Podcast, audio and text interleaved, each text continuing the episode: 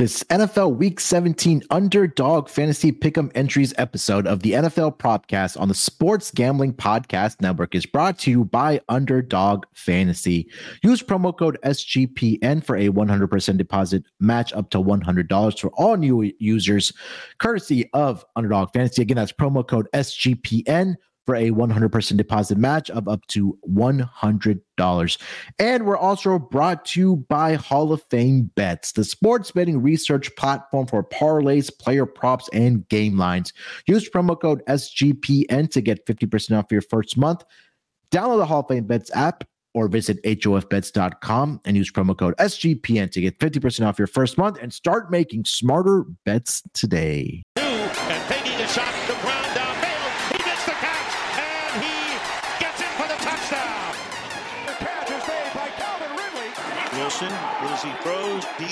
Welcome everyone to the NFL Propcast, part of the Sports Gambling Podcast Network.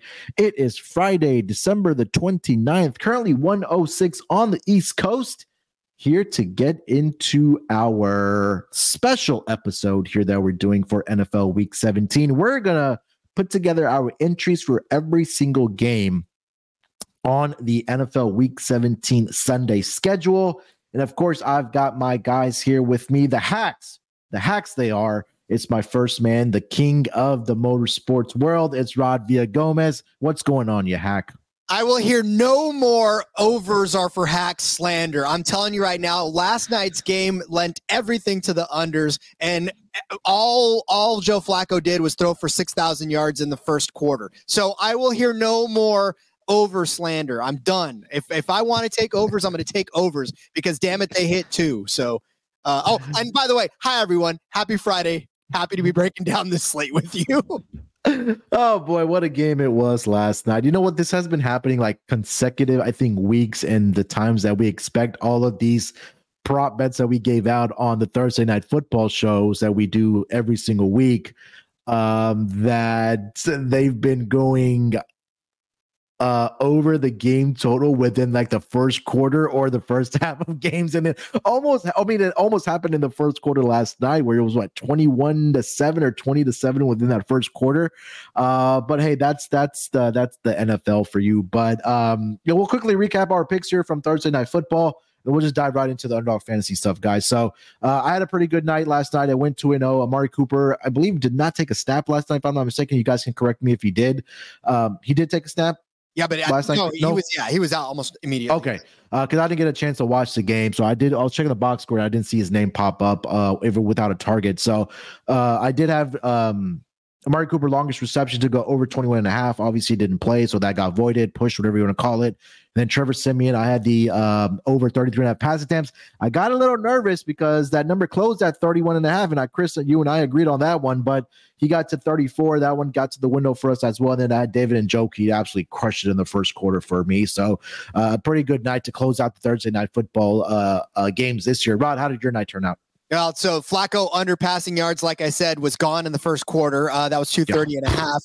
Uh, Hall under 48 and a half rushing yards. He decided he wanted to remember how to rush the ball. And, uh, you know, and it's funny because I actually saw a stat that the other day that said uh, that the um, the Jets had not allowed a 300 yard passer in 33 games leading up until Joe Flacco just annihilated them. So, again, you can do all the research you want, and Joe Flacco happens. So uh, that didn't happen. I had Njoku's longest reception over 18 and a half. Again, that pretty much cashed after the second reception.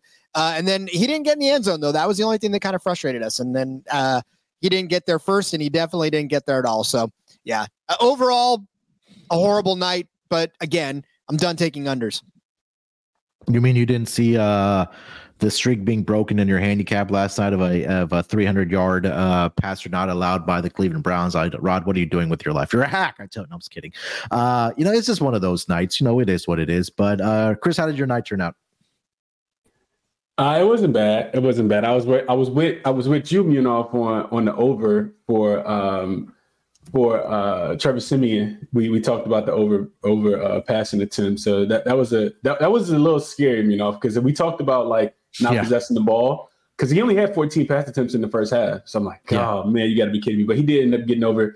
Uh, me and Rod agreed on the under uh, for Bryce for Breece Hall, and that did not cash because not he did. Is is I I I kind of just to kind of piggyback on what Rod said. I don't think Rod he decided he wanted to rush the ball. I think it's they decided they wanted to give him the ball because remember we talked about him not getting the carries, right? Not not that he couldn't rush the ball, they just weren't giving him the ball. So like so they they decided to rush him yesterday. I think I, I forgot how many carries he had, but it was more than he had in like the last five games. Um, I want to say so. Yeah, right. Right. Like they just really started to run the ball yesterday. And then I was also there on uh what was the other one? It was uh Mari Cooper. And so that one that one was voided. Yeah. We I talked about his over 58 and a half receiving yards. But also I talked about Greg the Leg that cashed pretty easily over five and a half kicking points. And then for anytime touchdowns, we talked about Njoku who didn't score. But we also talked about that Browns defense who did score yesterday. So it was a pretty good night overall yesterday. Yeah, uh, it turned out to be a pretty good night overall for the the podcast. And again, unfortunately for us, it is the last uh, Thursday night football game of the year. But again, like I mentioned, we'll be here obviously weekly, and then throughout the playoffs as well for our regular show for the NFL Propcast. But hey, today we are doing a very very special episode, courtesy of our friends over at Underdog Fantasy. Again, if you haven't signed up with an account with Underdog Fantasy uh, I do not know what you are waiting for. Make sure you use that promo code SGPN. Try to do a lot of giveaways um, as we are going to do throughout the show here. Uh, and again, if you do sign up through the weekend with uh, Underdog Fantasy and use that promo code SGPN, tweet at us, slide into our DMs, send the screenshots. We'll get you hooked up with some merchandise. We'll put your name into a special drawing as well uh, for Underdog Fantasy. Uh, whether you're going to play with NFL entries, whether it's going to be NBA entries, NHL, college ball, college football, whatever the case might be, anything related to Underdog Fantasy and their pick'em entries. Uh, come join us. We just Chris, myself, and Lante just did an episode uh, for our NBA uh, entries for the Friday night card. So make sure to check that out. But again, here we are for the uh, NFL Week 17 games, and again.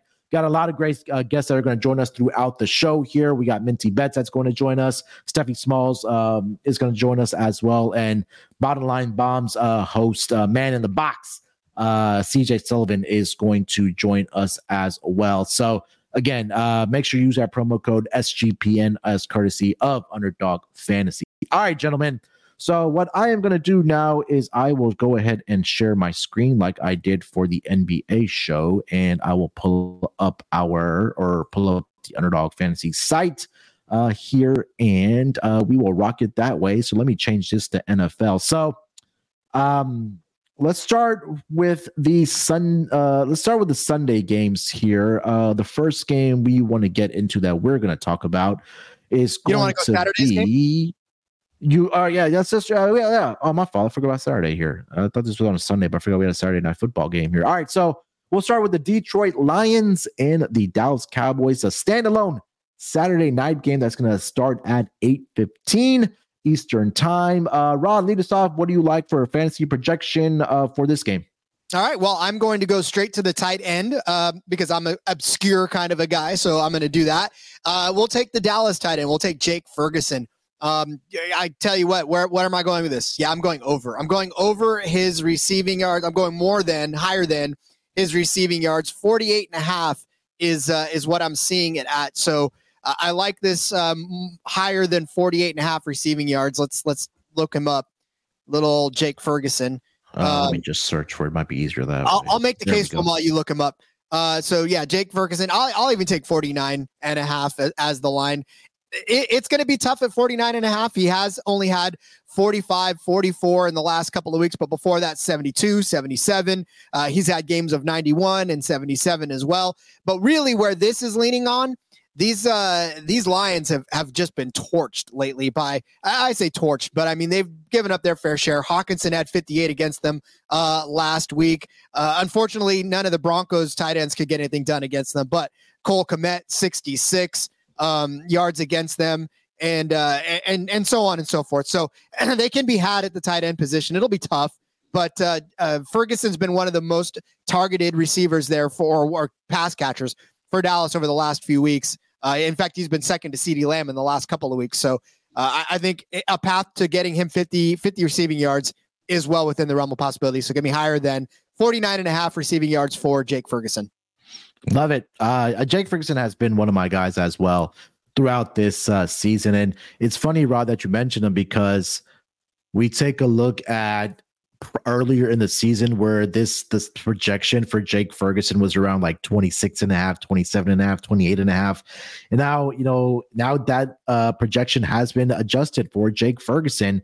Now it's up to 49 and a half. So um definitely do like Jake Ferguson. He's been uh quite fond of my pocketbook. So um I should be sending him a, uh, at least a Christmas card or something. So we'll start uh Saturday night football. Lions, Cowboys, Jake Ferguson, higher 40 and a, 49 and a half receiving yards. Chris, what do you like for this game between the Lions and the Cowboys? So this one, I guess it's a little correlated as well. I'm liking Tony Pollard to go under his rush attempts. This is something that I've been targeting throughout the throughout the season, right? When we play when we play against the Detroit Lions, we're looking for opponents to go under their rushing yards or under their rush attempts because the Lions defense is really that good. So back to back weeks, he's actually rushed four fewer than 16 rush attempts um, like I said, kind of looking at Detroit's rush defense, they've held opponents to 3.7 yards per attempt, which is the fourth best in the league, 24 attempts per game. So teams just aren't rushing the ball, which is the sixth best in the league. And they're giving up just 90 yards on the ground, which is fourth best in the league. It's been uh, since week 11. So we got to go back a while since Khalil Herbert actually ran the ball more than 16 times versus this defense. So I think Detroit, they try to take, uh, you know, try to make Dak um, one dimensional and make that offense one dimensional and uh, really just kind of pin their ears back so they can rush them. We know Detroit has a really good pass rush, so I think they they take Tony Pollard out of it. Uh, he doesn't run the ball 16 times, and uh, you know try to make Dak beat him, make make make make him kind of make some mistakes. So give me Tony Pollard in this spot under his 15 and a half rush attempts. Yeah, that number I believe is at 14 and a half here. Uh, so a little bit of adjustment here for Tony Pollard. Take the under there too. Tony Pollard has been, I think, in the fantasy community up there as one of the biggest disappointments because there was a lot of hype coming around him uh, this season for him to be that guy for this backfield of the uh, Dallas Cowboys. So, um, well, yeah, I like this call here. Tony Pollard uh, lower uh, on his projection of 14 and a half rush attempts here uh, for the uh, for this Saturday night football game. Um, which leads me to having to pick someone from the Lions side here. And I think I got to go with Amon-Ra St. Brown, man. He's just been that guy this season for the Detroit Lions. I also did consider Sam LaPorta uh, on his yardage to go higher, but Amon-Ra St. Brown, I don't hate either one of his either receiving yards or his receptions to go higher um, because he's just been that target machine for this team. And again, I feel like this is going to game. This game is probably going to turn into a shootout because Dallas at home. We know that the points that they do put up, and also for the Detroit Lions, you know, a lot of people may be saying it's a flat spot for them that they're coming off clinching the division in about thirty some odd years and celebratory, but there's still the contention for that number one uh, seed in the NFC, and I think that again they'll still be focused for this game here as well. I know you know the, the Niners took a loss against the uh, Ravens last week, but that opened up the door slightly for the Lions, and I know a lot of things have to go that way for them to get that number one seed, but I think that you know being the head coach that Dan Campbell is, that he's going to get these guys focused uh, to play in this game um, in Dallas here, or I should say Arlington um, um, against the Dallas Cowboys here. So again, I think that resume speaks for Amon-Ra St. Brown um, himself. I mean, he's a target machine. He's a receptions machine. Um, last two weeks or last three weeks, he had at least eight uh, targets. Last two weeks, nine targets, 14 targets, seven receptions, and 12 receptions over the last two weeks. Um, and I'm not a believer in this Dallas defense at all. Um, you know, a lot of their front seven led by uh, Micah Parsons has been great. But that secondary, I'm not a believer in. Um, so I think that this will be a big week here for Amon-Ra uh, St. Brown. So I will take the higher. Um, let's go with his receptions higher uh, for this game. So I will go six and a half receptions higher. Uh, so that we'll put that in as a $10 entry here for this game for the Saturday night football game. So Jake Ferguson higher, 49 and a half receiving yards. Tony Pollard lower, 14 and a half rushing attempts. And then Amon-Ra St. Brown higher, six and a half receptions for the Sunday uh, night. Sorry, Saturday night football game between the Lions and the um, Cowboys. All right, guys, let's get over to the next game on the Sunday schedule. We'll go over to, uh, let's go to the Dolphins and the Baltimore Ravens. A big game here between these two teams fighting for seeding in the AFC uh, playoff picture in contention for number one seeds. and Miami uh, trying to hold on to that division lead, uh, division lead, trying to uh, starve off the Buffalo Bills here. So, um, Chris, why don't you lead us off? Anything for the Dolphins and the Ravens here? Yeah, this is this one is a might be a little bit contrarian, but I actually like Gus Edwards in this spot over his rushing yards. Um, see what number you can find. You know, it's all it's all over the place. Uh, 39 and a half is what I see. 39 and a half is what I see as well as the lowest number. So that's great because I see it up to 42 and a half on, on other spots. So um, I like Gus Edwards in the spot. I'm I'm looking at this Lions. I'm sorry, I'm looking at this Dolphins rush defense, and they they've been they've been pretty good. Don't don't get it twisted. Uh, and that's why it's a you know a tad bit contrarian against against the rush this season. They're only giving up 3.7 yards per carry, uh, which is six. Only 24 rush rush attempts per game as well, which is six. And they only giving up 91 rushing yards, which is fifth.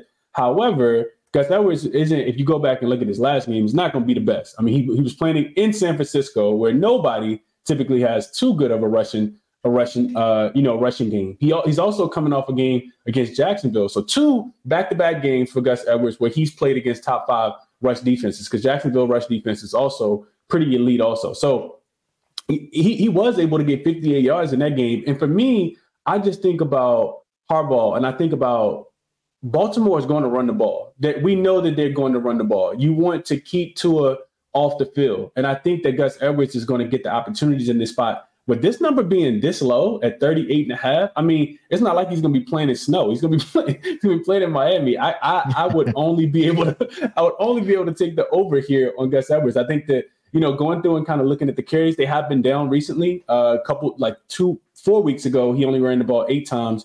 And then three weeks ago, he only ran the ball six times against the, the Rams. But outside of those, the last two weeks, he has 25 carries. So I do think that, you know, he's been kind of getting back into into that form. And I think here in this this game, we know that the recipe for success is to kind of you want to you want to keep that Miami's uh, offense off the field because it is yep. pretty elite. And I think Gus Edwards, uh, you know, plays a big part in that. So give me Gus Edwards in this spot to go over. Uh, what did you say the number was? You know, 39 39 and a half? and a half. Yeah. Rushing yards. Yeah. I just need him to get 40. All right, yeah, I love it, man. Um, it seems like it definitely seems like a conservative number, especially with all the injuries that they have had in the backfield for the Baltimore Ravens. So, our first uh, entry here for the game between the Ravens and the Dolphins, it's going to be Gus Edwards, higher 39 and a half rushing yards. Rod, what do you got for this game? All right, well, let's go with this backfield mate, Justice Hill, right there. You you just had him. Oh.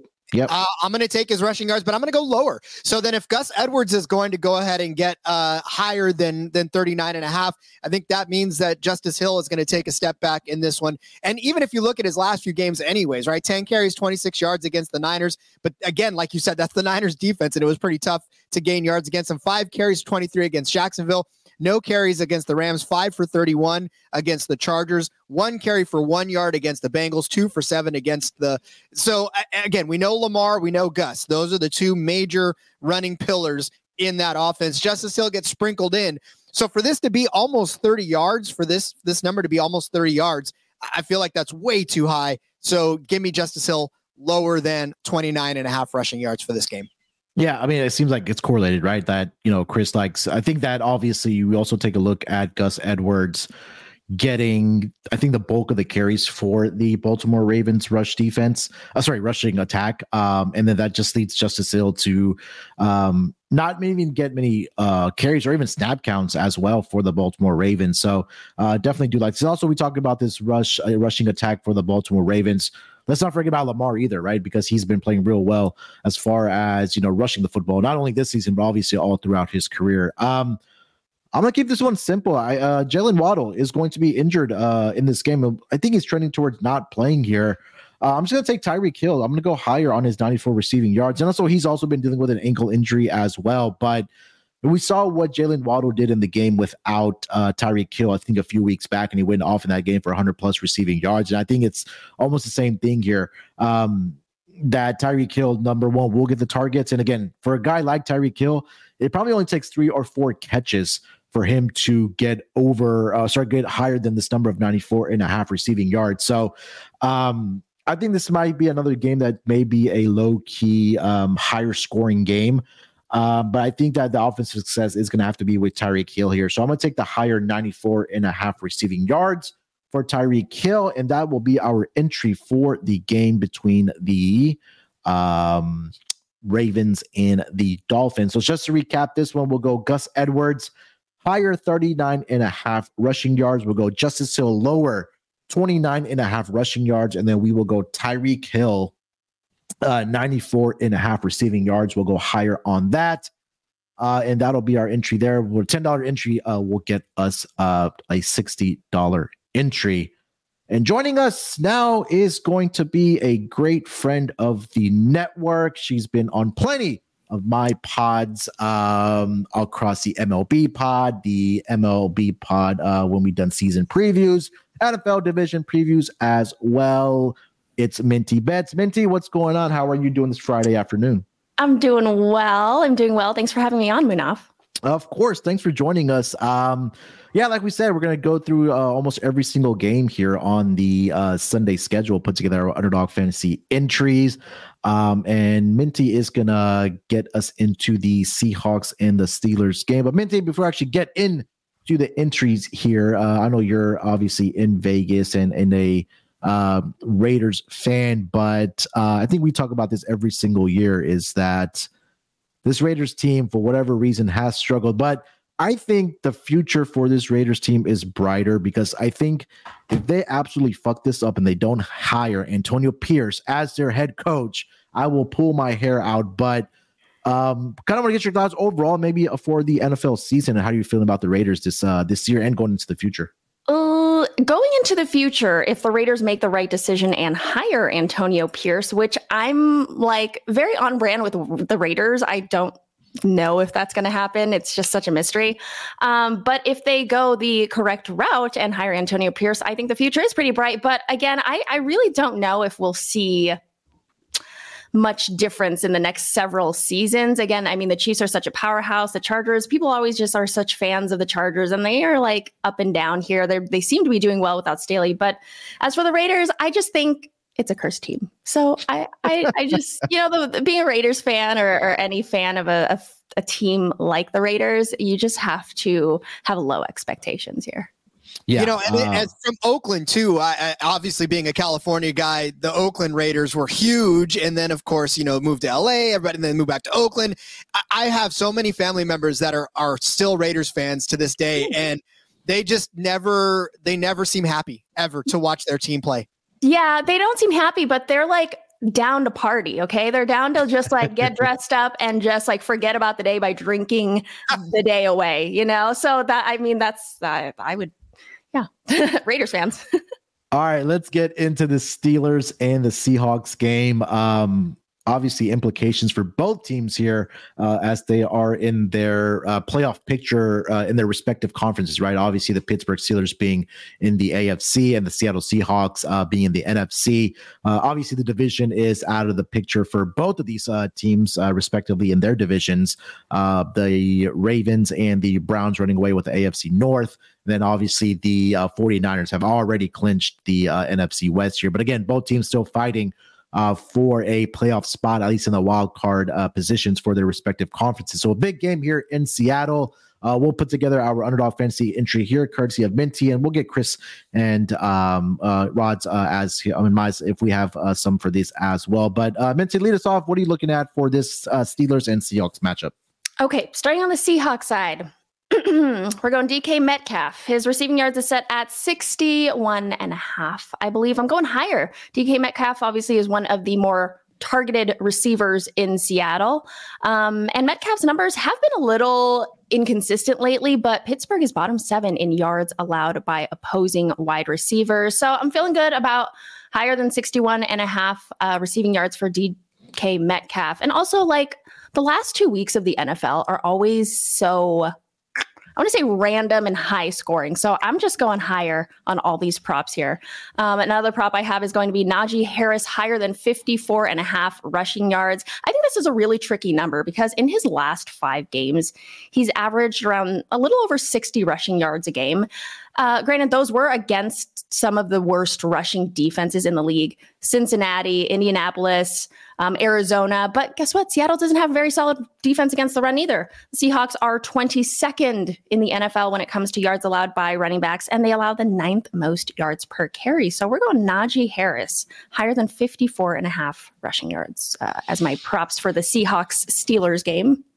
Uh, Najee Harris is frozen right now, but what I am going to do is I'm going to write this down because we will hopefully by the time our show wraps up, we will be able to put that entry in. But um, going back to DK, I mean, I, you have no argument for me because we've talked about this a lot on on the propcast is his longest completions this season or sorry his longest receptions have been such a cash cow and i see you know chris has been smiling about this when we talk about dk metcalf because he's just such a monster and again not I don't want to say he's Tyreek Hill s, but it only takes him maybe four to five receptions to get a, a, a, higher on his projection. And again, obviously we're on the right side of this here because this number has gone from 61 and a half now up to 63 and a half receiving yards, and I still like this all the way up to 70.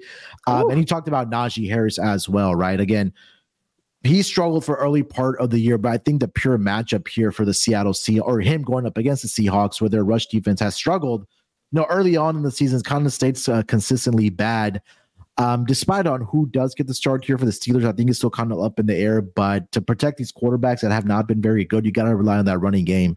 And Najee Harris had a great game last week. I think that can carry over into this game against Seattle. I know he's been uh, uh, splitting shares with um, Jaylen Warren as well in the backfield for the Steelers, but.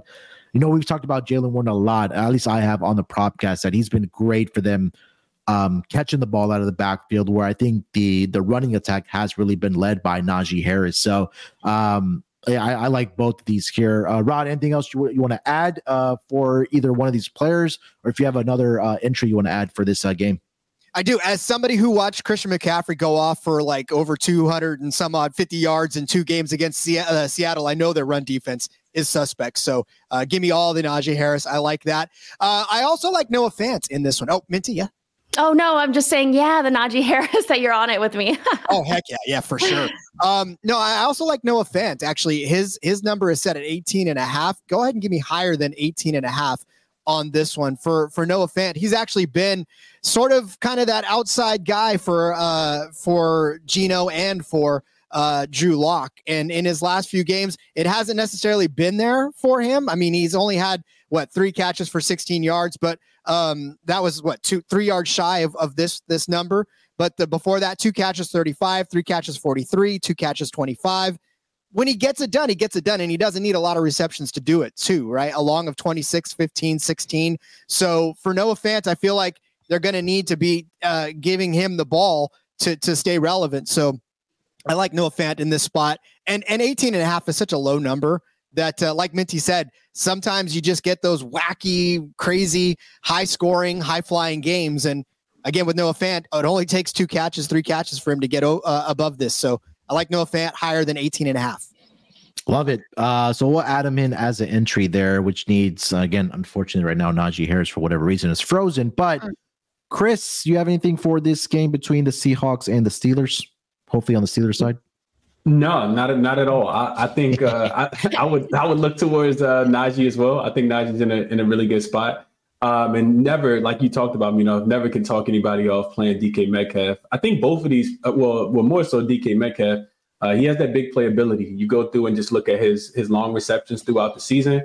I mean, this dude has like like like like I, I want to say like six or seven uh, plus receptions of 40 plus yards. So, you know, if we if we're thinking that, you know, he has potential to get one of those big, big plays, uh, he could, you know, this is something that he could do uh, yard wise in, in a half versus uh, you know, necessarily being the whole game. So it could be a little less sweat free as well, is what I add. 100%. Uh, I'll add here for the Steelers side uh, once we do get Najee unlocked here, hopefully soon. But Jaylen Warren, I mentioned it. He's just been an absolute monster for the back uh, coming out of the backfield, catching the football for the Pittsburgh Steelers. And if we take a look over the last three weeks, he's had at least five targets in three straight weeks for the Pittsburgh Steelers, and also has at least four receptions in three straight weeks for the Steelers as well. Um, and also he's gone over this, uh, or sorry, higher than this projection of 24 and a half in three straight weeks as well. He had 29 against the Patriots, 28 against the Colts, and then last week in that divisional matchup against the Seattle, um, against sorry, against uh Cincinnati Bengals. He had 30 receiving yards in that game as well. And I know early on in the season, he was crushing this projection as well. And it seems like they've, you know, I think they figured out on offense side. Let's get Najee the football through the ground. Let's also get uh, Jaylen Warren the ball through the air, and he's been very effective of what he's been able to do catching the football. So uh, I will go with Jaylen Warren uh, higher 24 and a half receiving yards.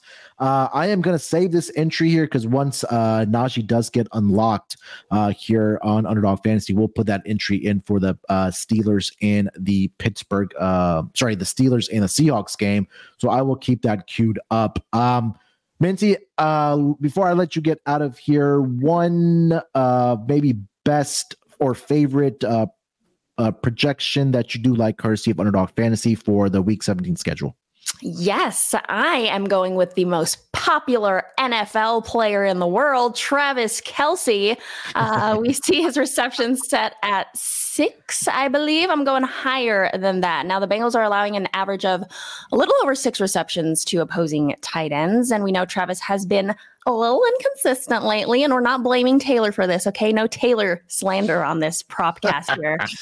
uh, the Chiefs are are in a funk, and Kelce has recorded uh, less than six catches against the Bengals in each of his last two meetings against them. But every time I underestimate Travis Kelce and go lower than his set prop, he ends up recording like 10 catches. So we're just going to go higher than six receptions against the Bengals feels like a buy low spot for Travis Kelce, right? Just because he's really been struggling over the past several weeks. And I think that when the Chiefs really do need to get a victory and Patrick Mahomes is tired of throwing the football so the guys aren't catching it, he can go back to his reliable guy in Travis Kelce here. So uh, I know you said no slander uh, about uh, Taylor Swift, so I'll save that uh, before, after I let you get out of here. But um, well, we're gonna say we're gonna save uh, Travis Kelce uh, for the when we do our favorite projections at the end of the episode. So I will, Minty, I'm gonna put you down for Travis Kelce higher uh, on his receptions in this game against the Cincinnati Bengals. Uh, Minty, before I let you get out of here, let our wonderful listeners know where they can find you. Yeah, um, find me on Twitter or TikTok and Instagram at Minty Bets. And also, when uh, UFC resumes again, find me on ESPN Plus, giving out my picks uh, for UFC. Yep, 100%. Uh, again, make sure to follow Minty on X or Twitter. I still call it Twitter, whatever you want me to call it. But TikTok, Instagram, she's all over the place. A great friend of the network.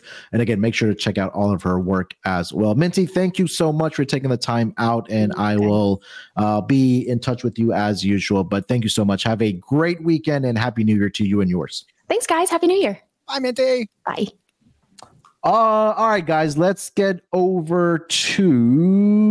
Um, we're waiting for two more guests here. Uh, but again, this is a great reminder. Um, J Mark and they're telling me to let the people know that if they sign up for Underdog Fantasy and deposit using promo code SGPN, send old fashioned football. Uh, sorry, old old fashioned FB on X a screenshot, and he's gonna scoop uh, his Reaper salsa into a bowl and drink it. So he's feeling bold. So we may not hear from uh, J Mark after the new year, maybe for a couple weeks because he's having some stomach problems and his oh, ass is burning. Uh, but uh, yeah, if you want to see that get done, make sure deposit into Underdog Fantasy. If you're a new account user, make sure you use that promo code SGPN and send a screenshot of that on X to old fashioned FB.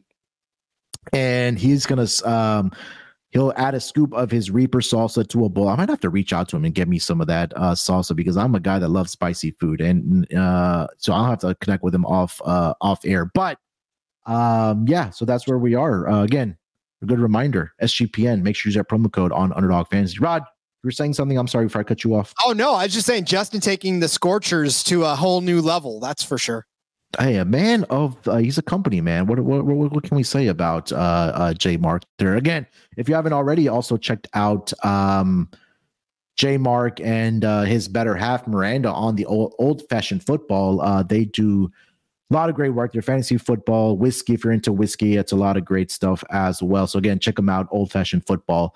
Um, hey, look, our next guest is here as well. I'm going to bring her up. It is Miss Stephie Smalls. Hello. Stephie, how is it going, my friend? How's it going? Happy Friday, everyone. Ah, happy, happy Friday. Friday. Good to see you again, Stephie. I know. It's actually been too long, I think. I feel the same. It has been too long. It has definitely been too long. Hey, stay tuned. Uh, I think what a couple hours here, I will be on Stephie's show as usual on Fridays uh, to give out my player props uh, on her show. But hey, I had to get her on uh, to our show here on the Propcast. And Stephie, look, I know I don't want to dig the deep, uh, that's right, the knife any deeper into your back or into your heart, but the Giants. Talk to me about your Giants. uh they looked somewhat impressive last week. If I'm, we're going to give them, a, we're do a little bit of positivity here. Um, but things aren't great for the New York Giants right now. Uh, I am glad that we're going to see Tyrod. I think that that is the right choice. I understand. Yes. You know, I had enough of the DeVito, so I'm glad I don't have to. At least the last two games, let me be in peace while I watch the Giants not play good football. You know. Yeah, look, hey, we got the Giants. They are going to be at home uh, this Sunday. They are hosting the red hot uh, Los Angeles Rams um, in this game. Um, and I'll I'll let you kick it off here. Uh, what are we looking at here for this game as we put together our entry on Underdog Fantasy between the Rams and the Giants? Yeah, right off the bat, we're going to go to Matt Stafford to go over one and a half passing touchdowns. In the last five weeks, my guy Stafford has had more passing touchdowns than the Giants have had all season. So um, I'm not worried about it here. Last week, Hurts only had one, but they let Carr throw three on them.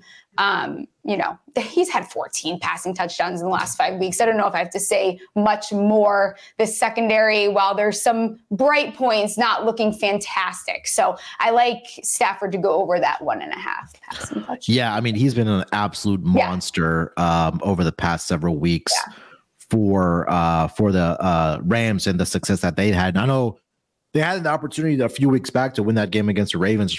Unfortunately, fell short in overtime. But this team, um, healthy uh, with Puka Nacua, he's having a great rookie year. Obviously, Cooper Kupp there as well. Um, Kyren Williams, another guy that has absolutely flourished, and that's been one of the weaker points that for this Rams team is that they've really tried to find a solution at that running back position. I think Kyren Williams has finally been the answer for this team. But Matthew Stafford, I mean, he's just playing at a whole other level right now. So right now on underdog, I only see that they have his passing yards and interception. So I think throughout the day when they start adding more um, um, these projections available, uh, we'll put that in as an entry for Matthew Stafford on his passing touchdowns. Uh, where do you want to go next here, Stephie? We'll be a little positive about the Giants here. Got right. nothing to lose. They drafted a rookie wide receiver in Jalin Hyatt. I'm not sure what underdog has it at. I know it's out on the market at 21 and a half receiving yards. Yep. Um, very aggravating season for some Giants fans with Jalin Hyatt, probably because they thought they were getting, they were being promised OBJ. That's not necessarily what, what you're getting here with Jalin Hyatt. Um, but with Tyrod, um, you look at the games that he had 21 yards in one of them, 75 in another, nine targets, five receptions. There's no better time than right now to get your rookie involved. Uh, so I think 21 and a half receiving yards. I, I, I kind of like it there. I think that, that he he goes over this number, gets gets a little bit involved. Again, the Giants aren't fighting for anything here, so figure out what you have before you you go into the draft. Yeah, I know there was a lot of hype around him and what he was doing in training camp and in mini camp for the uh, Giants. And again, I don't, I, am not going to fault him because again, there's there's been a, a, quarterback carousel with your team, right? Obviously, going from Daniel Jones, DeVito, and Tyrod uh, Taylor getting injured, but now he's back. So I think this might be a good buy low opportunity for a guy like Jalin Hyatt to get over this projection of 21 and a half, and especially with how well the offense has been playing for the Rams that they are going to be putting up points in this game and that they're only going to have to match are the Giants if they want to stay not only to upset the Rams here, but also kind of stay within the number um, and you know match them score for score. So I think that these opportunity for the wide receivers here are it's going to be um, you know I think the opportunity is going to be there, especially for a guy like Jalin Hyatt. But this number is at 21 and a half. Rod, did you have any thoughts on either Stafford, Stafford and or Jalen Hyatt here before we get, continue with our entry? I think I'm contractually uh, obligated to not say anything nice about the Rams, but I will say that uh, Stafford for sure. That that dude when he when he turns it on, he turns it on, and, yeah. and he has the weapons to be able to throw many many touchdowns between Higbee, between Kupp, between Nacua, and and even to Kyren Williams. So. Uh, I, I, definitely like the higher than one and a half here, but I've also got one as well. I'll, I'll, I'll go Tyrod Taylor Um, I like his rushing yards actually. Um, His rushing yards is set at 23 and uh, a half. So give me the higher than on that one. Remember, I'm not being bullied into taking the lowers uh, anymore. I'm taking all hires because I feel like it. But for for Tyrod, look, he was only a couple of yards short of this uh, against the Eagles, right? He didn't have any when he uh, played against the Saints, but rushing yards of 33, 25, 24 in, in those three games where he played uh, a substantial amount of time. The announcers love to tell you how much Tyrod can use his legs. Uh, a- and, so I, I think they're going to need to. He'll probably have to escape uh, Aaron Donald a couple of times. So uh, give me that as well. But uh, yeah, I think 20, 24 yards is, is very doable for Tyrod Taylor. And he just loves to pull it down. You know, that's, that's one thing that his first instinct is, all right, nobody's open. And Stephie, how many times are uh, Giants receivers open in a given game?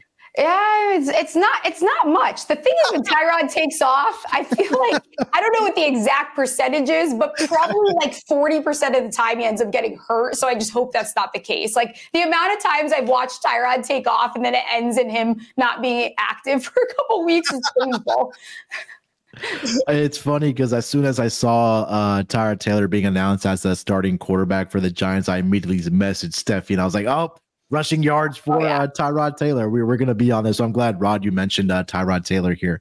Uh, Chris, did you have any thoughts on Tyrod Taylor or Jalin Hyatt here before we uh, get to uh, another entry here for this Rams and Giants game? Nah, not at all. But I will say uh, Stafford is the, is definitely the play here. I would even I would even potentially alt Stafford to three passing touchdowns. Yeah. We were talking about him last week on the on the podcast. You know, Yeah. Like you said, and Minty, uh, not Minty, uh, Stephanie mentioned as well. Uh, just just really really hot right now. This offense is uh, plenty of weapons, and uh, is clicking on all cylinders right now, as we kind of expected them to to start the season. But it took a while. They they they're hitting the ground running right now um, towards the end of the season for sure.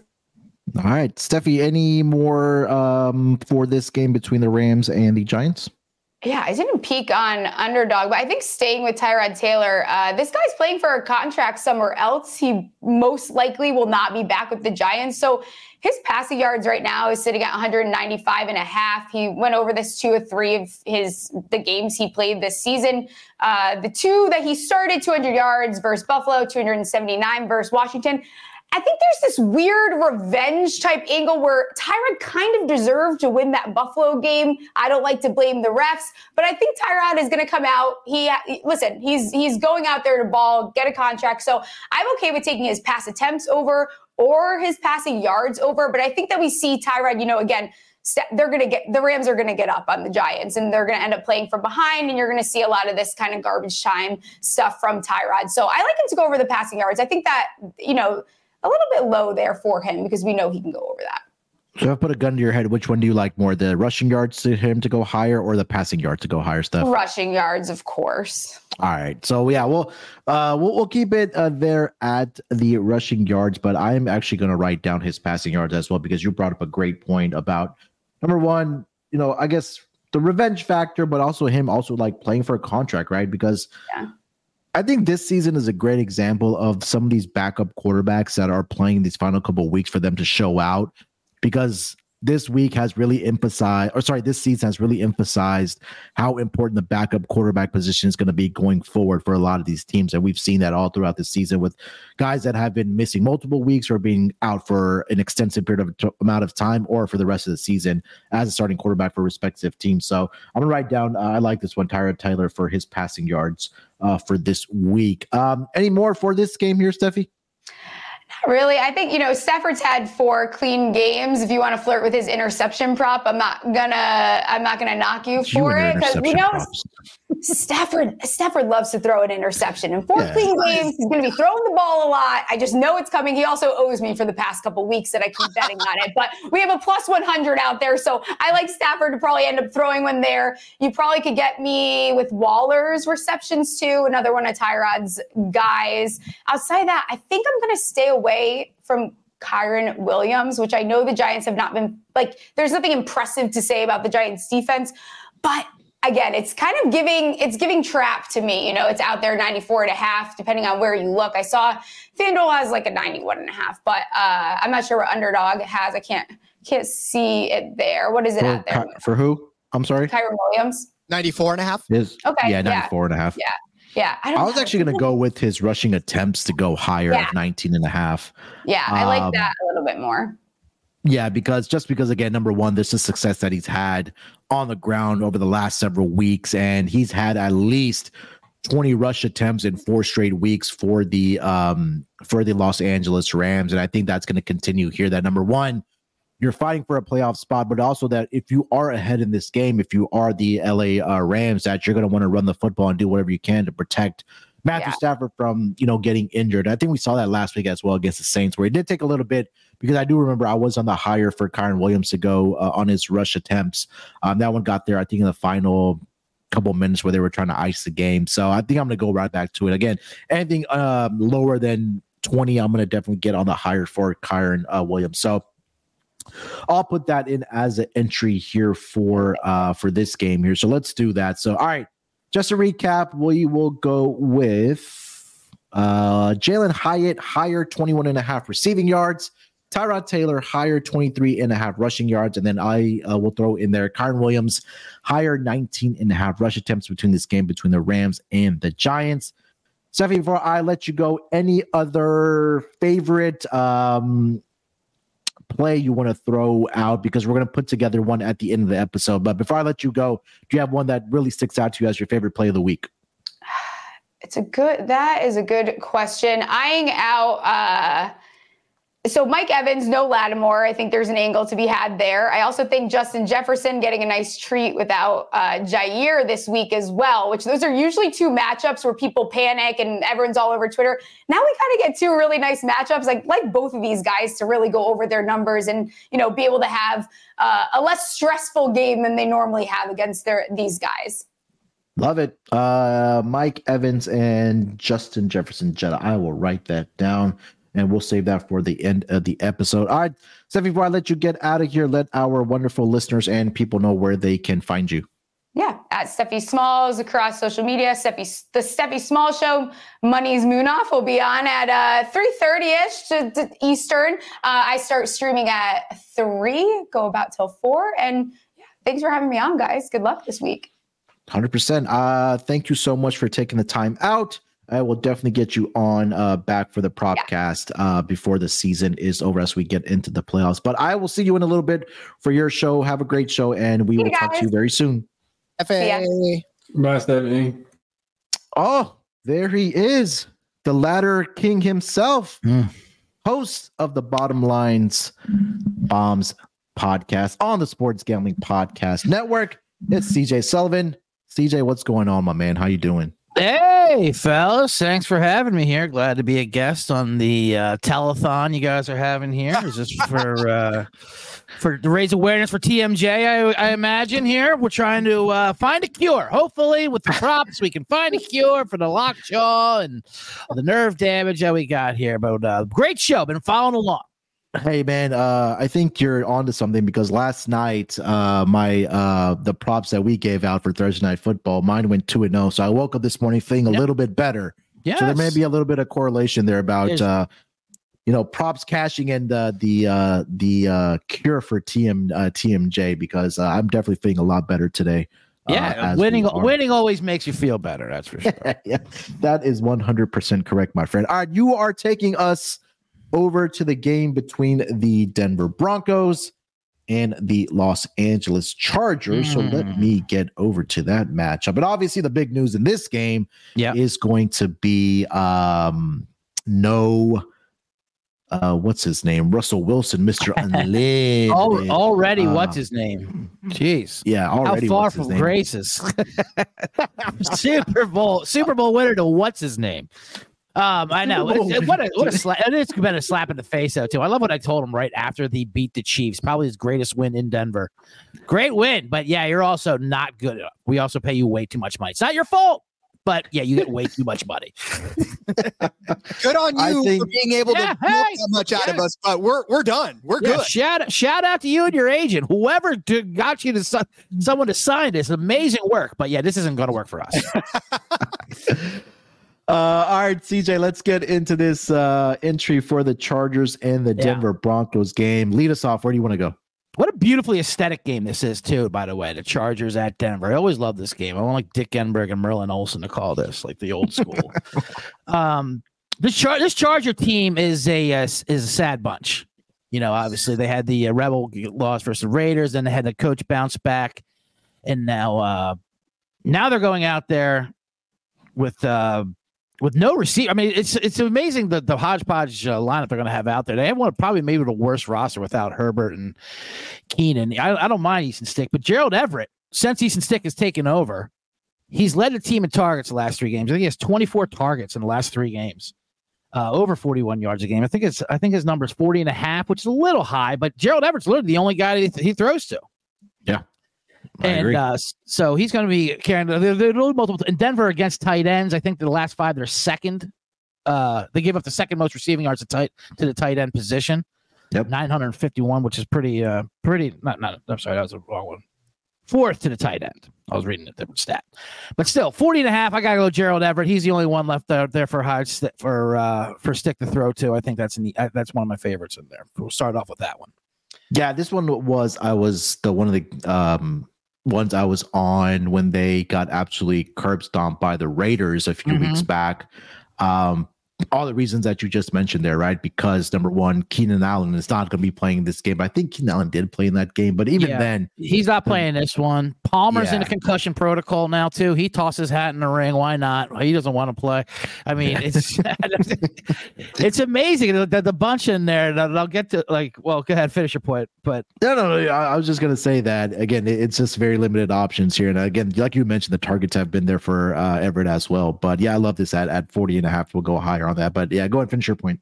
yeah, no, I was just gonna say with with that, and like and Ekeler keeps going out there, but he keeps looking around like, where did everyone go? Kind of like uh, like like David Spades last year at Saturday Live when all his friends left, and he was just there like doing a bastardized version of the Hollywood Minute. Like, where did Spade and Farley and Chris Rock go? Like, it's just him, and so he's just going out there, and he kind of bails out too. I don't mind his lower than 46 and a half rushing yards actually as well because he doesn't hit it hit it at all, and he looks like uh, Montee Ball out there too. Like he just looks he does not look like the uh, Austin Ekeler that uh, we signed up for. That's for sure. It's kind of like the online version, like when you order it off Amazon, you get the well, what is this? I did not. This is not what the picture looked like. Um, so I don't mind tossing that in there. But when it does come to rushing, I do like Easton Stick, 19 and a half. And we all know he does run. The first game we kind of got we kind of got gypped out of it, but then uh that Buffalo game, I kind of we kind of saw more what he is. Those North Dakota running backs, whatever they they when it has when you know the trouble gets going, whatever stuff gets going, they they're going to run the ball. He likes to run the ball. He ran, he got that anytime touchdown in there. So 19 and a half higher rushing. I think both quarterbacks going to run the ball in this when you get those new games. But I, I'll take this Easton Stick just because of, out of uh, out of necessity. Yeah, hundred percent. Um, you mentioned Ekeler about him being the only one left. It reminds me of that last episode of Fresh Prince of Bel Air where Will Smith is just standing there in the living room and just kind of looking around, They're like where where the hell did everybody go? Right. And, you know, uh, Austin Ekeler's the only one left there. Um, anything else for this game you like uh, here, CJ? I do like um Javonte Williams combined rushing and receiving yards. He's got a high rushing number, but I could, I like to combine at 75 and a half because I do think uh Stidham's obviously his first start. I don't think he's that much of a downgrade from Russell Wilson. Peyton is going to want him to uh, do well just to make himself look better. So I see, do see a lot of dump offs to Javonte Williams, and Javonte will be able to run the ball too against this awful Charger defense. So Yeah. I think he will hit his rushing, but I think the rushing and receiving is safer. 75 he, and a half. Yeah, he was on one of my fantasy teams uh, this uh, season, and earlier in the season he was, you know, he wasn't performing very well, but I think he had an injury. Then he came back. He, he was looking really good for Yes. the Denver Broncos. So, um, yeah, I definitely can't get behind this. Again, like the point that you made, CJ, about this Chargers defense has just been absolutely putrid uh, all season long. So I think he should have a field day against this team uh, in the Los Angeles Chargers. Um, anything else you like for this game? Uh, it's Everett, Javonte, Stick, Ekeler. I mean, there's not too much. There's there, there's the injury report's kind of deep, so there's not too much to uh, pick from. Obviously, they're not. They're kind of got everything locked up. So, I mean, obviously, when when Parham comes available too, I don't mind any of the, the Charger tight ends. But no, that's pretty much it. All right, Rod. Uh, anything else you'd like for uh, this game between the Chargers and the Broncos? Well, it sucks because Courtland Sutton touchdown would have been a I perfect know. one to get there, right? Yeah. But unfortunately, that's not going to happen. So I don't know. I, I think CJ got everything that we could get out of that one. I, this Yeah. this game's going to be not fun. Not fun. I will ask. I Uh, mean, I think his, I think Stidham's passing yards is 200, 205, which could be high, it could be low, but I, I do think there's something to that narrative where Sean Payton's really going to want to push it. Where like Yes. this is how my system works. This was with him. Russell was the problem, you know. Yeah. Because one thing Sean Payton doesn't like doing is uh, taking the blame for anything that he does wrong. So he likes passing the buck off, and so I can see that. I can see him peeping over just out of sheer volume. And this is the defense to do it too. This is going to be. I like Denver in this game anyway. I think it's a good get right spot for them. But um, yeah, I can I can see Stidham getting over to a higher. I'm sorry for the lawyers involved here at Underdog, higher than 205 and a half. that was the one I was gonna throw in here as well uh, for Jared Simmons. It, you nailed it of what Sean Payton is probably gonna want to do, um, saying that hey, Russell Wilson's a problem. That you know, let's let's push a little bit with Jarrett Stidham and you know put him out there and. and you know, he could definitely get uh, higher on this projection of 205 and a half against his future uh, Chargers uh, defense. So we'll put that in as an entry here. Uh, this is our um entry with the most uh, i guess entries in it. So we'll put a $10 entry in here for this game and that is going to get a return of $200 Oh, yeah. if it does come into fruition for us and i think it will because cj is the man. So we will recap it here. We're going to go gerald everett higher 40 and a half receiving yards. Austin ekeler lower 46 and a half rushing yards. Easton stick higher 19 and a half rushing yards. Javonte williams higher 75 and a half rushing and receiving yards combined. And then Jarrett Stidham, the new starting quarterback for the Denver Broncos, to go higher 200 and a half, sorry, 200, 205 and a half passing yards in this game against the LA Chargers. And that is uh, it. Uh, CJ, before I let you get out of here, outside of this game, do you have a favorite play uh, for this uh, NFL Week 17 Sunday card? Uh yeah, well, I have a lot of plays there. Well, did they put up Zamir White numbers yet? Or are they still waiting on Josh Jacobs to officially get out of there? Because I, Let's I know see they did here. lock him uh, up, no like- Zamir White yet. Mm. But I do like his rushing attempts when they do push that up, whatever that is higher. I mean, uh, if anything, Pierce has shown that he likes to run the ball, and he and he's and he's got average over twenty carries a game since Pierce has become the, the coach. They found, I think they found something here with Zamir White at least, and I, and I love these backs in the second half of the season that have these fresh legs, and they just they feed them. They're they're fantasy playoff kings, those kind of guys. You know, and Zamir White is just he fits the bill and all of that. So I like Zamir White and and, and whatever his yards is too. And the Colts are absolutely putrid against stopping the run. So I think Zamir White has a big day for the Raiders. Love it. Uh, CJ, before I let you get out of here, let our listeners know where they can find you, my friend. Sure. Well, I do host the Bottom Line Bombs podcast on SGPN. It's live every Monday and Thursday at noon Pacific. Um, subscribe to that, to the YouTube and all that. Part of the C block that I go. To. Um, am I, by the way, am I, am I the first one to have a five teamer here on Underdog? You are. That puts you up to the A block. That's what you get with the bombs. That's what I don't understand. I don't understand. I mean, if they're gonna have the empty spots, how do you not fill them? That's what I don't understand. Like, why five? because they don't offer eight. That's why five. You know, you just fill them up. Jesus. Um, other than that, you can follow me on the socials. Instagram at CJ Sullivan was taken, not like Liam Neeson. The word CJ Sullivan was taken, and on X at CJ Sullivan underscore. But that's about it. Bottom line bombs host. I'm the Bet Detective. The new shirt just came out. If you saw Yes. That, yeah. Get that at the merch store, the man in the box, but the Bet Detective is the newest one they came out with. I sniff out the bad lines. There we go. Joke. joke. And you're also going to be on VSiN uh, tonight, Yeah. as usual, right? I will be on VSiN tonight, do bringing the ladder chatter. I'm not saying people have copied my style, but uh, you can't spell leader without ladder. Well, you probably can, but you need an E or something. But the point is, I will be on the VSiN tonight, Vegas, with uh, Sean and uh, Kramer with the uh, ladder chatter. Trademark pending for ladder chatter because lights up for the holidays. No, you can't see the stay light, but whatever. You know, you get there we go. We'll, we'll, we'll fix that in post. There we go. Make sure to check out CJ on the Bottom Line Bombs podcast on the socials. CJ, thank you so much for taking the time out, and I Love will it, guys. definitely get you back uh, in the future, my friend. Great. Thanks, guys. All right, have a good one. All right. All right, boys. Uh, so that was our uh, rotation of wonderful guests, uh, friends of the network, and obviously CJ, one of the hosts of the podcast on the Sports Gambling Podcast Network. Um, so those were what, another three games that we just went through. Uh, we've gotten about an hour into this episode, guys, and we haven't even mentioned that two of our hosts on the podcast their teams are facing off against each other this week. So we got to get to that game. So let's get to that game here. Um, between the San Francisco 49ers and the Washington Commanders. This is going to be an early start, obviously, for the San Francisco uh, 49ers. I was going to say Giants, but San Francisco 49ers as they head to uh, take on the Washington Commanders. Obviously, the Niners coming off of a tough loss last week and Brock Purdy not having um, you know, his best game of the season. He did have four interceptions in that game. But if there was ever a team to go up against, at least the defense to go up against for this uh, offense to be on full display and Brock Purdy to be on full display, it is probably going to be against this Washington Commanders team.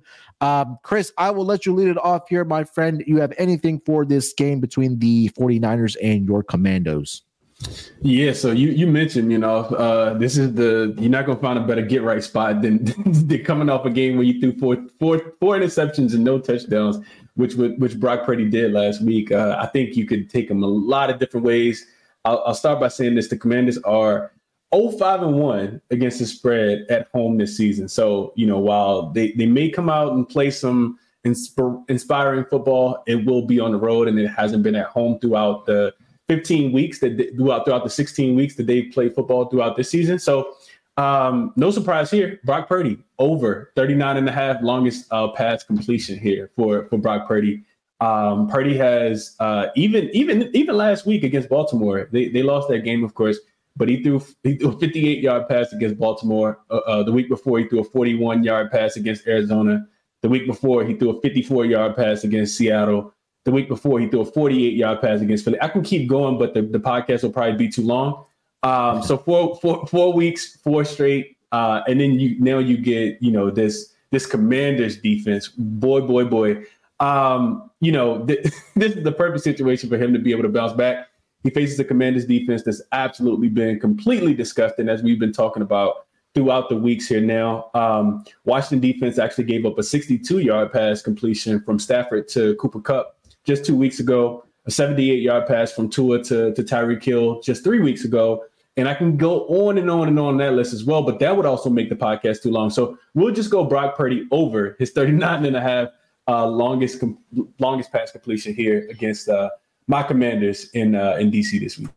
Yeah, a little bit of correlation here because the first one I wrote down for this week, and a lot of people that I've talked to, uh, who I uh, you know talked about props uh, throughout the NFL week, um, love Brock Purdy to bounce back in this spot, and I think this is probably my favorite one of the year is Brock Purdy to go higher on his passing yards of 266 and a half. And again, I think this is an opportunity that you know we'll see Kyle Shanahan press it a little bit here with Brock Purdy. I think also last week when he did throw those interceptions that he still had faith in Brock Purdy to come out and throw the football, even after interception after interception. So now going up against his team in the Washington Commanders, like we've talked about, I know the the you know the play that the uh, uh Chris just mentioned there, that's something that I've talked about all season long early in the season was, was obviously uh you know one that was you know getting to the window more times than not. So uh i'll start it here with brock purdy to go higher on his pass attempts. And i think very correlated with what chris mentioned about his longest completion to go higher 39 and a half. So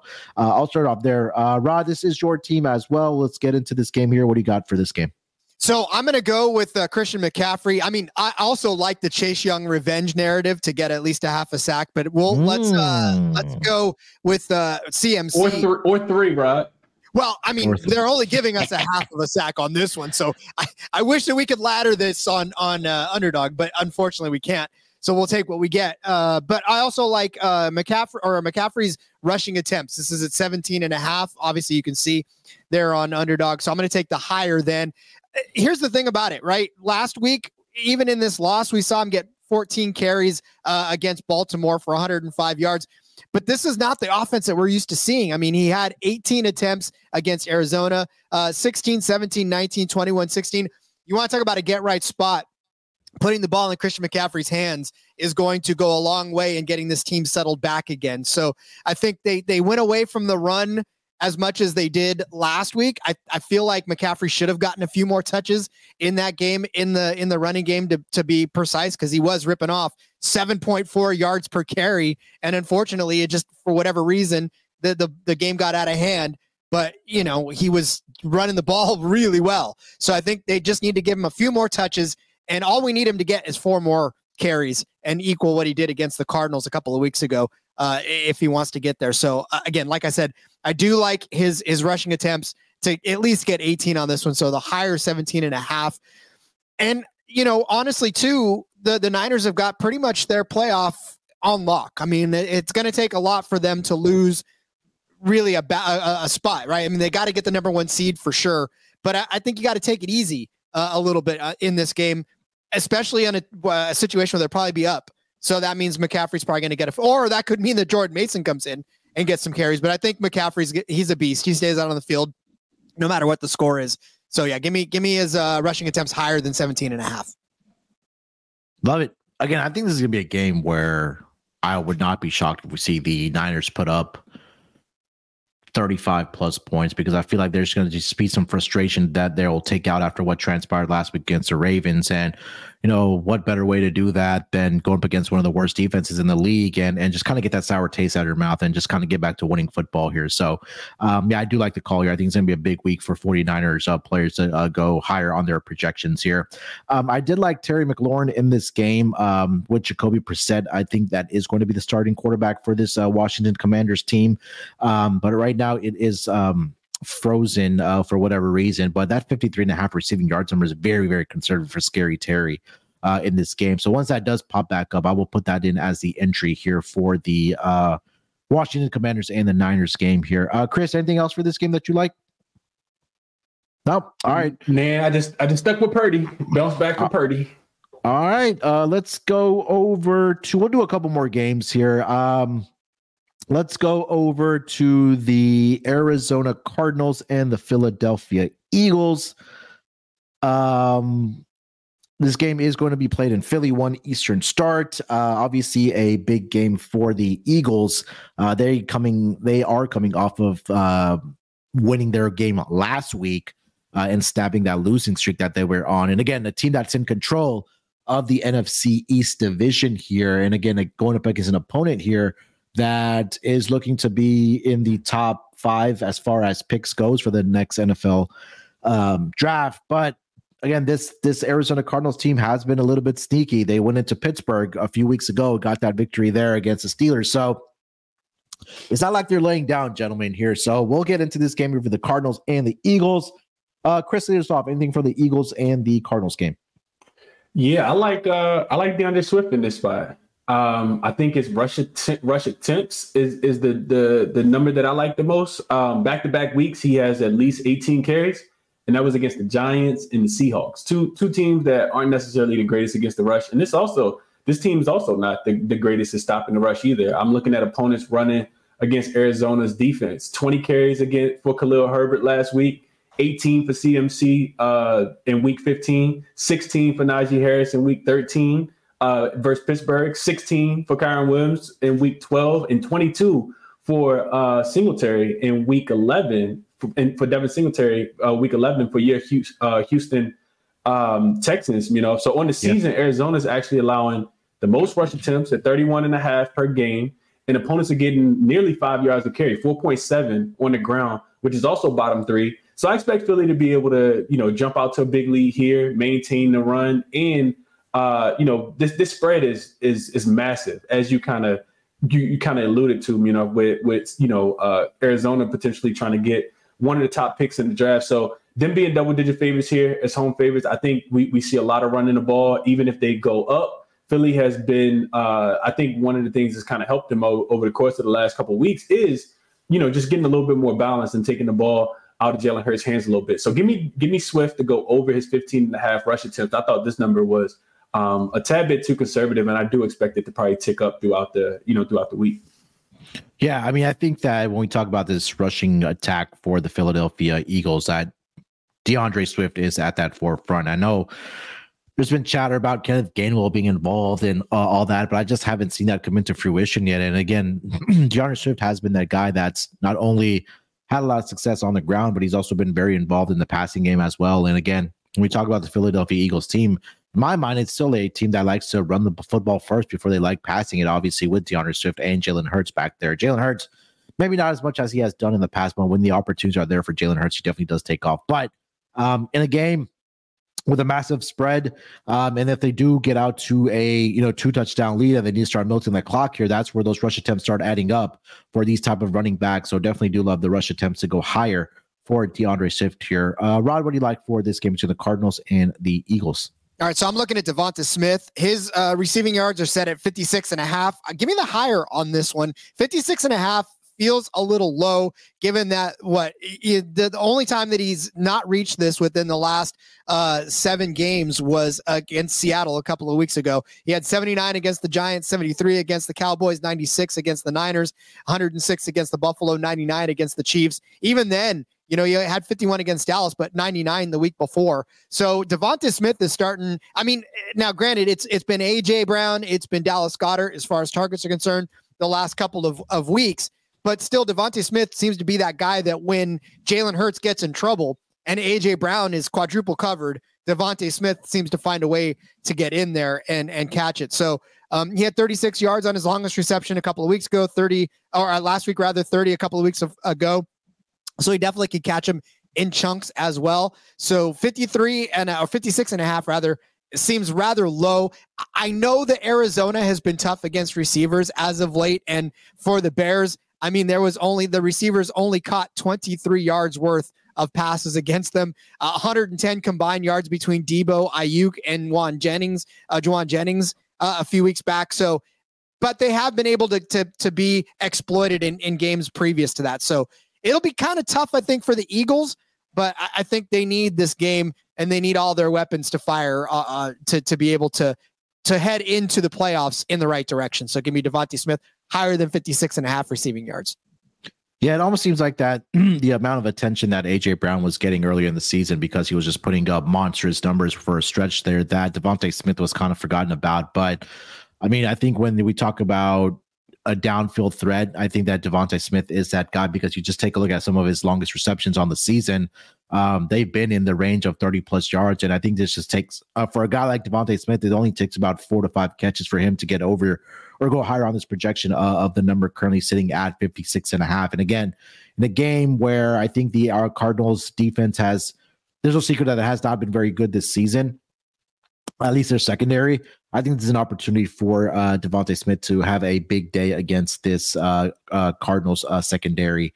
Um, I'll throw one in here. I'm going to go with uh, the mayor of Munchkinland, Kyler Murray, uh, to go higher on his um, rushing yards. And I think that the running game is not really going to have a lot of success in this game because the Eagles' front seven has just been so good and they've been one of the better rush defenses in the entire league this season. But when we talk about Kyler Murray and we talk about the uh the quarterbacks that are mobile and like to scramble, I think that you know Kyler Murray is in that definitely in that conversation. When we talk about guys like Lamar Jackson, you know Jalen Hurts is in that conversation, Josh Allen, uh, Kyler Murray sometimes forgotten about. So you kind of take a look at what he's done this season, at least rushing the football since he did return from the injury um, that he suffered last season with the ACL in that very first game, he started running the football, and you know, you, uh, I'm trying, to pull up the numbers here as far as what he did on the ground here against the um, opposition. So, in that game where he returned against the Falcons, 33 rushing yards on six attempts, 51 rush, rushing yards against the Texans. Uh, didn't do much against uh, uh, Rams, he only had two, but nine attempts for 20 yards against the Steelers. And the last two weeks against the Niners, he had six attempts for 49 yards. And the last week against the Bears, five, uh, sorry, five attempts for 32 yards. So I think that continues here for Kyler Murray in this game to get higher on his uh, rush, uh, rushing yards here. So I'll throw that in for the uh, Cardinals side here. So we'll put that in as an entry here. Uh, for this game between the Cardinals and the Eagles. Uh, we'll go D'Andre Swift higher, 15 and a half rush attempts. Devonta Smith higher, 56 and a half rushing yards. And then Kyler Murray, higher, 27 and a half rushing yards. That $10 entry will get you a return of um, 60 bucks. Uh, again, underdog on underdog fantasy. Again, if you haven't already signed up with underdog fantasy, make sure you do so. Uh, make sure you use that promo code SGPN uh, and you will get a first deposit bonus of up to $100 courtesy of underdog fantasy. Uh, guys let's do one last game before we wrap it up here for this propcast. We've been going about oh, well over an hour here close to an hour and a half almost. So we'll do one more game here uh, for the sunday action and then we will call it a uh, episode here. Uh, let's go to one of these games in the later uh, slates. I know um, uh, let's do. Why don't we do the Chiefs and the Bengals game? I think that's going to be one of the more intriguing matchups for both teams, actually. So we'll do Bengals and Chiefs to wrap up this underdog fantasy episode here. Uh, Chris, lead us off, man. Anything for this game between the Bengals and the Chiefs?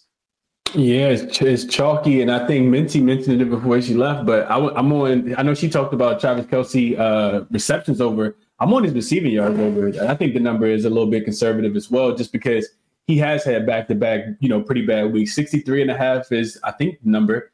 Uh, is that what we see it at, you know, 60? We got a better number at 62 and a half here. Yeah, six, so over 62 and a half is what I like. So I'm looking at th- this isn't like just because Travis Kelce is like, you know, the, the, the best tight end we've seen in some, in a while, but it's also like matchup wise. The Bengals have allowed 1,023 receiving yards to the tight end position this season um, you know, if you if you're keeping up with numbers, that's the most. Uh, if you're keeping track. Um, so you know, you look at Kelce back to back, pretty pretty subpar weeks where he's going under this projection. But before that, he did have three games in a row where he went over this projection as well. Um, I looked at the targets, 121 targets against this Bengals uh, defense.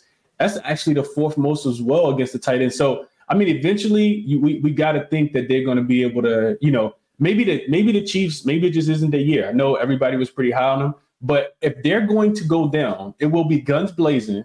Patrick Mahomes to Travis Kelce. So so let me let, let let's take Travis Kelce over his 63 and a half passing uh, uh receiving yards in this spot. Uh probably my favorite play on the week as well.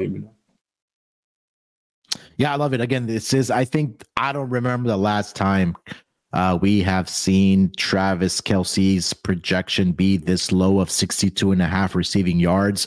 But again, this is a, a we talk about buy low situations. I think this is the the opportunity, especially of what transpired last week. Um, and the frustrations they had really on the offensive side of the football did the Kansas City Chiefs. So I think that Patrick Mahomes will definitely be looking for his guy uh, in this game. And again, Cincinnati Bengals have struggled against the tight end position. So I think it's an opportunity um, for uh, Travis Kelce to have a big week, um, you know, racking up the yards here. So do like the higher 62 and a half receiving yards here for uh, Mr. Travis Kelce. Rod, uh, Bengals, Chiefs, what do you got? Yeah, so that was mine, and I definitely co-sign on you. I mean, you you've had guys like uh, uh, uh, Hockenson go ham on him, Evan Engram, Pat Freiermuth. So yeah, Kelce's going to bounce back in a big way. I wanted to take the the lower then on this one, but I was like, nah, because then I feel bullied into taking it, so I won't. But here's what I will take. I'll take the higher than uh, Rice, 64 and a half receiving yards. Uh, if we think that they're going to need to, because Rashee Rice seems to be about the only guy outside of Travis Kelce that Patrick Mahomes can trust anymore. He had 12 targets last week, which led the team uh, in that loss. He had the, the most targets. He had nine targets in week 15, which led the team. He had the second most targets in week 14 uh, to Travis Kelce. In fact, he was tied with 10 apiece at that. So Rashee Rice has become the, the guy, you know, led the targets in week 13. He's just steadily been the only receiver that uh, that Mahomes can trust. So I, I like this, and maybe even his receptions, but I think his receiving yards will will be it because I think maybe he breaks a couple of big ones uh, on on his receptions. It doesn't go uh, higher than his receptions, but I think higher than his 62 and a half. Last week he had 57 yards in in that tough game in Las Vegas. Uh, but 91 before that, 72, 64, 107. So he's had several weeks there from the first Vegas game that he's done very well for himself. Um, and, and I think 64 and a half or 62 and a half rather uh, seems like a, a doable number for Rashee Rice this week.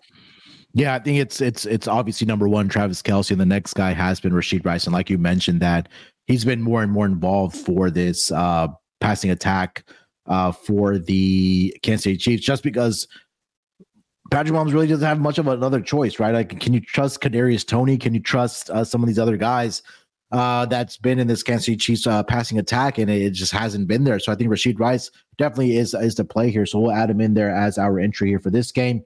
Um, I'll make this one simple here, guys. I'm gonna go Jake Brown. Darius Toney just got rolled out as well. You know, he just like literally just go. got rolled out 20 minutes ago.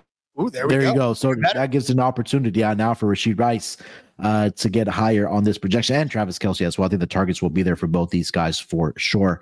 Uh, last one I'll add in here to wrap up this entry is going to be um, Jake Browning, 229 and a half passing yards. And again, we saw the struggles that he did have last week uh, in the game uh, against the um, the Pittsburgh Steelers, but he's had uh, 320 plus passing yards in three of the last four weeks, and he's actually gone higher than his projection in four straight weeks.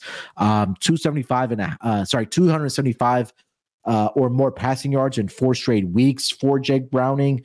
And I think that's going to continue this week against the Kansas City Chiefs. Again, if they are trailing in this game, and I do expect obviously the Chiefs to bounce back in this game, um, but I think that Jake Browning also. Um, he's going to be still figure the football around. 37 pass attempts in three of the last four weeks, back to back weeks of 42 pass attempts. Um, and again, if they are trailing in the game, they're going to have to throw the football here against the Kansas City Chiefs. So um, I thought this number was a little conservative for Jake Browning, 229 and a half passing yards. I will take the higher on that to do our last entry here for the uh, Sunday matchup. So we'll put that in as a play. Uh, so, all right, for our, oh, see, everything just got removed because of the, uh, uh, I guess Kadarius Toney news, uh, Kadarius uh, Toney news of him being out. So once those numbers adjust, we'll put that in for uh, this game between the Chiefs and the um Bengals. So we'll be on Rashee Rice higher on his receiving yards, Travis Kelce higher on his receiving yards, and um, Jake Browning higher on his passing yards of 229 and a half. All right, gentlemen, before we wrap up this episode, let's put in one entry of all of our favorite plays for this Sunday. So while uh, Rod gives us his, I'm going to go ahead and put in our guests' um, um, favorite plays of this week. So Rod, lead us off your favorite uh, entry for this underdog fantasy uh, NFL Week 17. All right, so this is one we hadn't touched on yet, and this is the Tennessee Houston game. Uh, I like Tyjae Spears. His rushing number is set at 28 and a half please give me the higher than on that. Tyjae Spears over the last few weeks, nine carries, 40 yards, nine carries, 30 yards, seven carries, 29. That's probably the one, but 16 for 75. I understand and 1000% know that Derrick Henry is the man here, but all of a sudden, here comes Tyjae Spears reaching into that total and and getting great work out of it and getting great uh, production out of it. So I'm I'm very uh, high on the fact that I think Tyjae Spears can get this done. You know, especially against Houston. I, I know that their defense has been uh, solid this season, but I, again, I just think it's it's a matter of them being able to sort of split the the workload between the two. And we've seen we've seen the the pendulum kind of swift from or uh, slip from Derrick Henry to Tyjae Spears. Um, so yeah, I, I, think at least what is it, uh, 30, 30 yards for him on the day is is quite doable. Um, I definitely agree with everything that you said there. That I think they started last week with Tyjae Spears because I was on his rushing and receiving yards to go higher. Um, right now, underdog does have it frozen. Uh, maybe there was some news that came about for Tennessee here right now, but I do see it at 28 and a half for his rushing yards. So I'm gonna put that in the queue here when that once that does unfree. So we'll put you down. Tyjae Spears higher 28 and a half rushing yards against the Houston Texans. Um, Chris, your favorite uh, play for this underdog fantasy entry we're going to put in for our favorite plays this week? Man, it's it's so many like kind of like what Rob was saying that we didn't get a chance to to kind of hit on. Um, I really like uh Chuba Hubbard to go under his 65 and a half rushing yards here. That's the one under that I that I did kind of target. We we didn't talk about Alvin Kamara. His over 30 and a half receiving yards is something that I absolutely love as well. Um, and uh, let's see if I, so if I had to pick between those two, I would probably go. Let's go Chuba Hubbard under his 65 and a half uh, rushing yards here. So uh, going against the grain just a tad bit because Hubbard has been pretty good recently. Outside of that performance last week versus Green Bay, where he only rushed for 16 uh, times and had 43 yards, he did have three straight games where he had at least 87 yards on 22 carries or better. However, um, this week he finds himself in a in a really bad situation against the Russian defense of the Jacksonville Jaguars. Jaguars also smoked uh, last week, so I think that they bounced back in this spot as well. They've actually only allowed two running backs since week 11 to eclipse 65 or more uh, rushing yards. Hubbard's also kind of for people who can't you know paying attention to the injury report. He's also dealing with a hamstring injury, so uh, he's been limited in practice all all throughout the uh, throughout the uh, majority of the week, and yesterday he was limited as well. So he couldn't be. A, he, there's, there's possibility he's not even 100. percent He starts the game without even finishing it. So I like Chuba Hubbard to go under. I know. Uh, you know, we we we uh, we're, we're trying to avoid some unders here, Rob. But I, this is probably my favorite under uh, in this spot here. You know, uh, Chuba Hubbard to go under his 65 and a half. I think would be my my best bet for for the week. Love it. Uh, I think mine is going to be Brock Purdy. Uh, I think this is a big bounce back week for uh, Brock Star here in this game uh, against the Commanders. And again, a lot of uh, quarterbacks have had success this season uh, against that defense. So I think it's a good bounce back spot for the offense of the Giants. sorry, the Giants, the 49ers against the Commanders. So I will go Brock Purdy higher on that. Um, let's i know we didn't get to get to all of the games here guys because we were probably been here for three or four hours. Um, but let's rapid fire. I know you guys mentioned there's some that you absolutely love this week. Um, chris why don't you rapid fire through the ones and some of the other ones that you did like uh, for this nfl week 17 i know you mentioned kamara and chuba hubbard anyone else that you want to mention? Yeah, but just just talking a little bit about uh, Alvin Kamara. So this dude has at least 31 receiving yards in nine of the 12 games that he's played in so far this season including the 33 yard uh, game uh, versus the Saints. Uh, I'm, I'm, sorry, versus the Bucs when they played earlier this season. Uh, that was actually his first game uh, playing because we know he missed the first couple weeks. Um, he was out. So you look at Tampa Bay's defense; they've actually been pretty elite against the rush, allowing just 3.9 yards per rush, 24 yards per game, uh, 24 rushes per game, and 92 rushing yards per game. They're actually top 10 in all of those categories. So opposing offensive coordinators have had to kind of mix it up, and Alvin Alvin Kamara is the perfect you know running back to do that with. So we always talk about you know those running backs going under their rushing yards, but Alvin Kamara is like probably the greatest running back uh, weapon that we've seen in you know quite some while with with him being able to catch the ball out the backfield. So um, numbers to kind of go with that: at least five targets in ten of the last uh, of his twelve games this season. So I do expect him to be a part of this offense. Some dump downs, some screens, some check downs especially with that that uh, you know with that Bucs defense, uh, you know putting a lot of pressure on the quarterback position this week. So Alvin Kamara was a big one. Chuba Hubbard, uh, Travis Kelce, I mentioned. Um, Gus Edwards talked about his over. And uh, Swift, love him to go over this week. I mentioned him. And then Gardner Minshew was the other guy that I was looking for. Pass attempts over in this spot, just because the Raiders have actually started to look pretty formidable against the, you know, against the uh, against the rush. So He's over. He went over last week uh, in Atlanta. Uh, four of his last five outside of the Pittsburgh game, he's actually gone over the 31 and a half pass attempts as well. I looked at quarterbacks that were facing uh, that were facing this Oakland uh, that were facing not the Oakland the Oakland Raiders the the Las Vegas Raiders. And, See, I'm not the only um, one that does that. Saying yeah, I, I, do it. I do it. I do it as well. You know? uh, so he so they they actually had uh, last few weeks Mahomes 44 pass attempts, uh, Easton Stick 32 pass attempts, and five of the last seven quarterbacks have actually gone over the 31 uh, pass attempts dating back to, to week 10 as well. Minshew hasn't gone over, uh, but he's attempted 37 against Atlanta, 39 against Cincinnati, 42 against Tennessee, and 41 against Tampa Bay. So I think he's in line to uh, have to pass the ball a lot this week. So I like his pass attempts to go over 31 and a half as well. And I'll leave it there. Love it. Uh, all right, Rod, any uh, ones else you want to mention? Just one last one, if you can find it. Uh, I got the Carolina Jacksonville game. Give me the Josh Allen defender type on Jacksonville to to go higher than uh, whatever sack. I mean, if it's a quarter, three quarters of a sack, if it's a half a sack, take it. If it's two record a sack, take it. I mean, obviously, at Josh Allen, we know how how great he is, but the one thing he's got going for him is going against Bryce Young, who has been sacked a ton of times, twice in the last game, three times, four times, four times, four times, seven times. And the person that's sacking the quarterback in Jacksonville is Josh Allen. So I, I, definitely like his number. At if you can get it at three quarters, fine. If you can get it at a half a sack, perfect. So uh, take the higher then on that one. Yep. Uh, and the one author out there before we wrap it up here, Chris Olave higher on 70 and a half receiving yards for him. Um, I've mentioned this every week that at least one running, uh, sorry, well, uh, uh, the, or at least the number one wide receivers have been getting more than a hundred uh, rushing yards, or sorry, receiving yards against that Buccaneers uh, pass defense or lack thereof. And I think this is going to be a big week for Chris Olave. Last week, um, he had nine receptions, 13 targets, 123 receiving yards. Three out of the last four weeks, he's had uh, 110 or more receiving yards.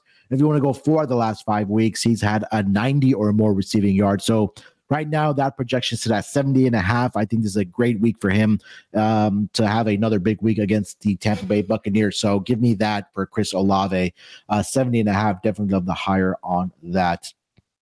All right, gentlemen, 90 minutes is in the books for NFL Week 17. Uh, Rod, anything else we want to mention, my friend, before we get out of here? I, I love it. I mean, uh, not honestly, I could have gone for the rest of the time, but I know that uh, podcast listeners definitely have a, a, an out time. So thank you all for sticking with us for as long as you have. I mean, this has been a packed full episode. Great guests, Munaf. So yeah, this has been a hell of a show. I, I've had a fun time. Yeah, it was a lot of fun. We had uh, a lot of great guests on Friends of the Network. Obviously, also CJ, part of the Sports Gambling Podcast Network, as he hosts the Bottom Line Bombs podcast for our network. He's always a great time as well. Chris, anything else you want to mention, my friend, before we get out of here? Man, just echoing what Rod said, this was a great time. Great guest, you know, di- different different format a little bit, and we got to run through a lot. So hopefully, some of you guys were, you know, some of the listeners were, you know, already kind of uh, you know, maybe lean in towards some of the things that they've heard, and you know, we've influenced them to, uh, you know, like hit that hit that button and submit that ticket, get to the window with it. So, um, best of luck to everyone. Uh, enjoy the slate of football that we have this week, and uh, as always, bet responsibly. Happy New Year to everyone as well. Yeah, 100%. This was a lot of fun to do this episode. Hopefully, maybe we'll do this more in the future. But again, if you haven't already signed up with Underdog Fantasy, uh, do so you already have an account, you know, bully your family member, friends, loved ones, coworkers, whatever the case might be. But make sure you use that promo code SGPN. And if you do open an account, but now to the end of the year on Sunday, send us a screenshot. We'll get you hooked up with some merchandise and uh, get you out some gift cards uh, into and enter you into a special drawing uh, for some uh, uh, from some of some prizes uh, if you do uh, sign up with underdogfantasy.com using that promo code SGPN. And you can follow Rod on X at RJ Villagomez. You can follow Chris at Crispy Capping with two P's and two N's. You can follow me on X at Sports Nerd 824. We will talk to you guys next Friday because we do not have any more Thursday night football games. Tears, tears, tears. But we will talk to you next week for the last week of the NFL regular season. I think next week is going to be a really, really fun episode because this time of the years, I love betting on props because of those contract incentives. And we're going to dig those up for you guys. Uh, and we will go through a lot of them. Maybe it'll be a longer episode if we do find enough uh, contract incentives and, and, and look at it and exploit it that way. But appreciate everybody sticking with us to the end. Till then, good luck with your bets this weekend. Let's break these books off and let it ride.